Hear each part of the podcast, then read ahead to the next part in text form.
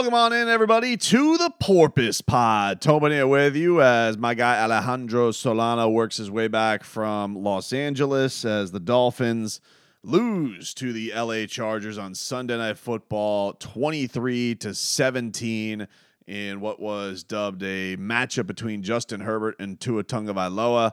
And the statistics in this one, QB VQB, were not very close at all as the number six pick in the 2020 draft, Justin Herbert.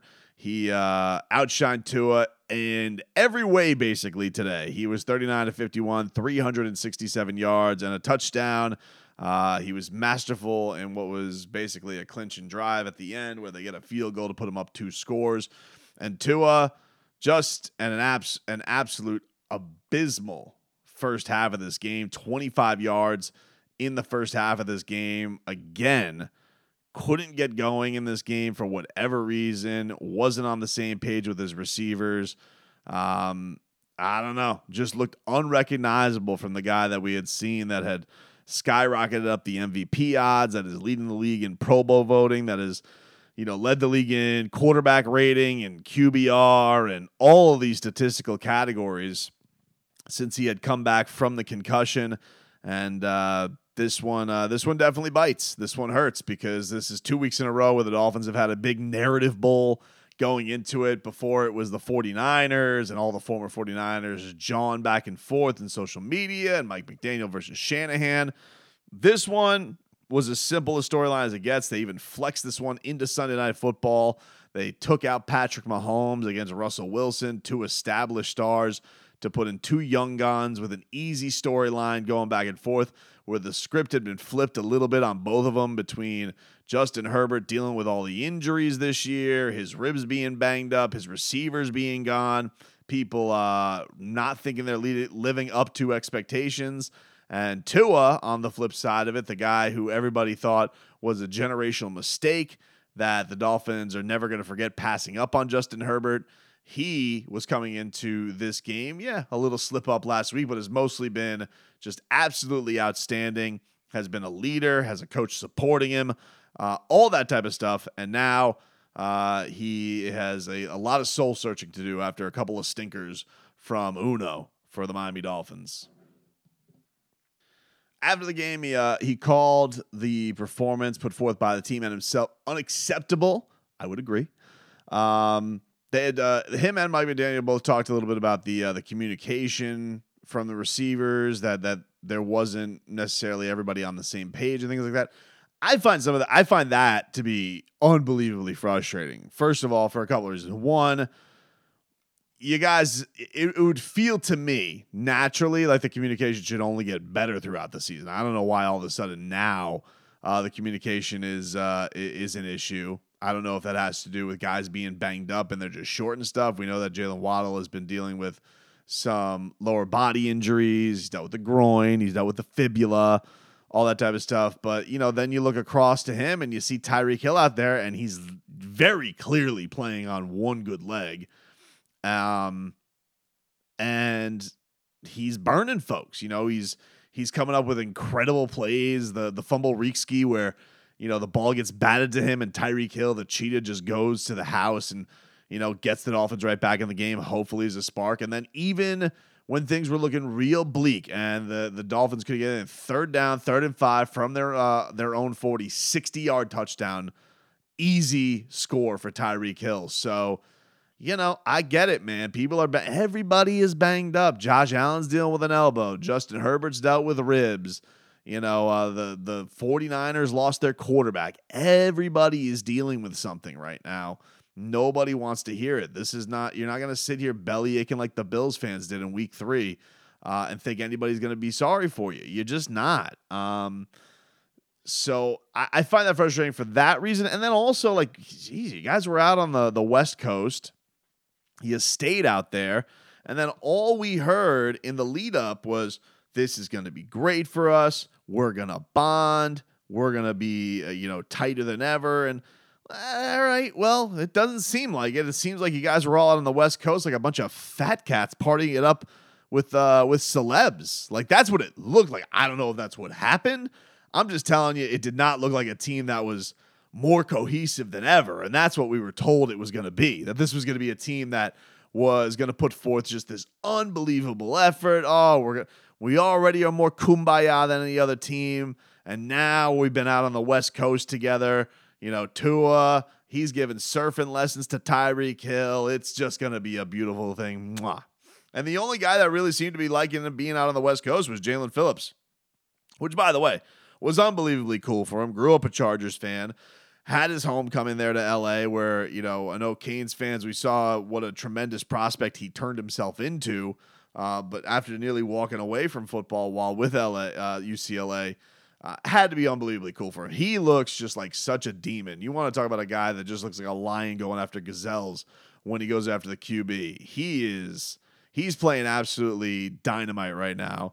And not only that, you know, feels like he's actually even hit another level since the addition of Bradley Chubb. So, uh, shout out to Jaelan Phillips. He he really looks great, and he got screwed, unbelievably screwed today with uh, with a sack taken from that that damn passing rough in the passer. I, I don't even know anymore, dude. What are we what are we doing in football? You know, like I, I football has this. We love it so much, right? We love this sport so much, but the things that it has the ability to ruin with you know the with whether it be the catch or pass interference or roughing the passer. It's just ridiculous you know like Jaelan phillips comes out after the game he says regardless of the outcome of the game if i'm going to be fined $15000 for roughing the passer then there needs to be some accountability and a review of what constitutes that penalty. I'm with you i don't know like what the rest is supposed to do because obviously the ref is supposed to throw the flag uh, for the benefit of the doubt, but I don't understand why they can't do something almost like the NBA does with flagrants. If we're gonna just make it, it's such a crucial, crucial thing. I know the I know the, the the Chargers ended up punting on this drive, but you know, like first of all, pass rushers sacks are a very, very important statistic for guys to get paid. Um, so I think for players, it's an important thing to to kind of get squared away about what actually counts. And yeah, they're big momentum swings. Like, look, even if they ended up punting, like the position, the field position could have been a lot worse. It's a game. This is a one score game. It's a one score game, and and it can absolutely swing the balance. So. I don't know if the officials need to like come up with some kind of review plan where a you know you can go back and you say oh that's roughing the passer or no, that's not. And I, you know, maybe this is one of those things where you have to watch it in full speed because I think almost on these things, everything is going to look worse in slow motion. But I, in the moment, you're just like, man, that's an outstanding play. That what a balls play from Jaelan Phillips, and to have it taken away from that, uh, you know, what do we do? Like, it, it just it feels like you're taking away the spirit of the game. What do we do? What are we doing when you call a penalty like that. You're rewarding the Chargers for that. It, it just it, it, doesn't sit right with me, man. It doesn't sit right with me that that uh, that that becomes a thing. So you know, keep that in mind. Uh, as far as the defense was concerned, I really can't get on them too bad about today's performance. I know some people are mad at Josh Boyer. He's uh, you know becoming as predictable as it gets when it comes to what coverages teams are going to be facing. I think if you're going to be more concerned about anything, it's it's Xavier Howard because he looks really washed out there. Um, I know, and we know he's dealing with stuff. He's been dealing with stuff basically since the beginning of the season. Um, and having him out there at whatever percent feels better than having Noah Igbinoghene out there. So you kind of tip the cap and be like, hey, thanks for going out there and gutting it out. But yeah, he does not look like, you know, a guy who's really been the Dolphins' best player over the last five years. He's been their MVP multiple times. He's earned various big time contracts from the Dolphins, even with all the drama and dispute. But this year, uh, he has not looked elite. He has not looked elite at all. You think it's kind of affected some of his ball skills at times. It's been tough. Even some of his judgment on the games at times. He has not looked like the same guy. Um, on the same point of that, though, uh, you have had two young studs really step up in Jaelan Phillips, who's looked like who's looked great, and then Christian Wilkins uh, is he he just looks like a, a rising star in this league. He's all over the place. He's in every play. He's super athletic for the position that he plays. And it's it's funny. I was you know saw him at like the Tyreek Hill Family Foundation, and just like you don't think he's like the most menacing looking guy, even though you know, you know, he has all the the dirty tricks to get under opponent's skin, but he just looks like for a 300 pounder, very athletic looking. Uh, and you can just see the way he's just running around the ball. He is in such great shape for that position and is also just still a menace. Him and Zach Sieler, just uh, really, really impressive guys. Um, I just didn't think the defense had a shot. I don't know how you can how many people could get mad at the defense today for these drives when the offense just shoots you in the foot. You have no chance. If you're going to go out there, you're going to go three and out on every drive, and you're going to get outpossessed in back to back games, basically on this huge clip. Like, what was today? Once again, the Dolphins basically only had the ball for the third for a third of the game. And your opponent has it for 40 minutes and you have it for 20 minutes. I don't understand how you're, you know, for Dolphin fans who are going to get mad at the, uh, you know, going to get mad at the defense for going out there. And, you know, for me, I was just like, you know, that's that that's that's on the offense more than anything else. And they still ha- sacked Justin Herbert four times, should have been five times. So I thought the pass rush looked pretty good today, and and and and the uh, the kind of things they were bringing you know, you got to give the tip of the cap to Justin Herbert. He was dicing them up. Him and Keenan Allen, just uh, tremendous chemistry. Some of the throws that Justin Herbert was making on that on that uh, on that final drive were delightful. I did think that the fumble was gonna. Ha- I, I really was like, oh please, you know, just uh, I was praying to the football gods in my booth, please. And at, at a sports bar, I was at a Keg South in Kendall uh, with a bunch of Dolphin fans, and when that fumble happened, I thought that the Dolphins, I thought the game was changing. I thought the Dolphins got the ball back. I was so excited. I also thought they got the onside kick, but I was more uh, lied to, I feel like, by all the Dolphins players pointing in the other direction in that one than I was uh, than I was uh, with uh, with the fumble. Uh, false hopes. They really got me out there. Hey, listen, crazy plays today. Crazy plays between uh, Tyreek Hill uh, returning that that uh, that that fumble, all the uh, the distance that he did today with a 57 yard fumble recovery and then a 60 yard uh, touchdown pass. The cheetah was great, man. The cheetah was great. Tua was not. Um, is Mike McDaniel getting figured out? That's certainly something that they're going to have to figure out. You know, what is the adjustment? You know, I, putting this on communication. All right, you know, Mike McDaniel's not the type of guy. He here's the thing.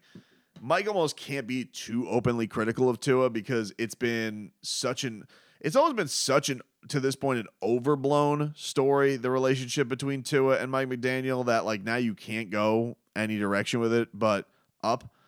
Um but his quarterback hasn't been good enough the last couple of games. He hasn't been you know? All of the and I say this as somebody who's a huge Tua homer and I love Tua and I love the way he carries himself and he is the easiest dude to root for. But the guy, the last two weeks, hasn't even been close to good enough to being a contending quarterback. And it does feel like a lot of this is on him. This is, uh, you know, I, I would say, you know, it definitely felt more to me like this was a game where people weren't on the same page. The last game against the 49ers felt more like, man, he was just missing a lot of stuff high. Um, this one to me just felt like he almost was second guessing himself a lot.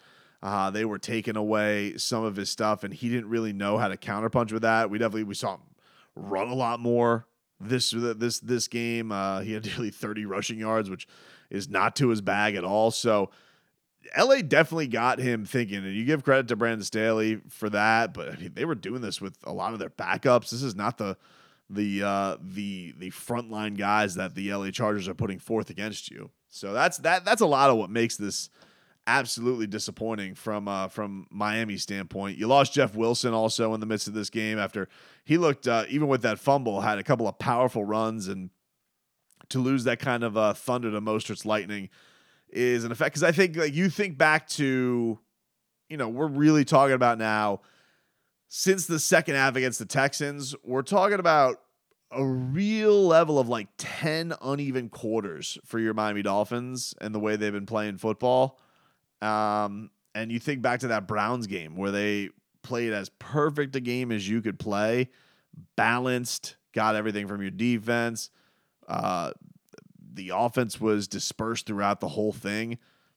And, you know, to, to where they are now, they have a lot of soul searching to do coming into this game against the Buffalo Bills, where you guessed it, of course, it's going to snow coming up on Saturday. Um, and Buffalo, despite some close calls, despite not looking as pretty, like every Dolphin is thinking to themselves going into this one that if if they if they do lose this game to Buffalo, this is going to be same old Dolphins. Like the it, it, no matter you could change the faces, you could change the places, you could tame, you could change the time, whatever. It, you know, you're going to have all those feelings of here we go, got our hopes up for nothing. So they re they it's not even just a level of they got to win for sh- you know to to erase a lot of this thing in the last couple weeks, but I think people need to see this Dolphins team have just a more consistent performance. This cannot be a team that poops the bed coming out of the gate like they have the last two weeks. That that that cannot happen. That cannot happen. Um, and you'll see. Listen, you're going to see who's really behind this or who wants to take their cheap shots. You know, Chris Sims, even though he picked the Dolphins to win, is uh, taking victory laps on Tua versus Herbert, which is a strange thing to do when you said on national television that Justin Herbert wasn't going to be good enough to win today, and you picked the Dolphins to win. Uh, Colin Cowherd, wishy washy as they come, he's going to be taking victory laps. I'm sure Get Up is going to be taking their victory laps, and uh, I'm sure Emmanuel Acho will be uh, rats off a ship because his whole support has felt uh, a little bit fraudulent, you know. So now he's uh, he's he's he's got to you know eat his uh, humble pie, which he really doesn't even care about. Um, but you know, that's uh the nature of this season. You know, can the Dolphins, how are they going to not only go from being an explosive offense, a cool story, to how are they going to deal with expectations and national spotlight and people really judging everything that they do and not just being the cute little story. This is going to be the week to uh, to show what they can do because if you can get this win this week, um, though at a tall task in a in a what seems like it's going to be a bitter cold in Buffalo, um, if you can get this one, it'll erase a lot of the feelings. If you don't, then you're talking about needing a real run at the end of the season to make any of this feel like it was uh, it was worth anything early on in the year. So that's our porpoise pod, everybody. We'll be back with Solana. We'll be reunited both on the East Coast this week and not as uh, as busy as we were this week. And uh, thanks for checking us on out, everybody.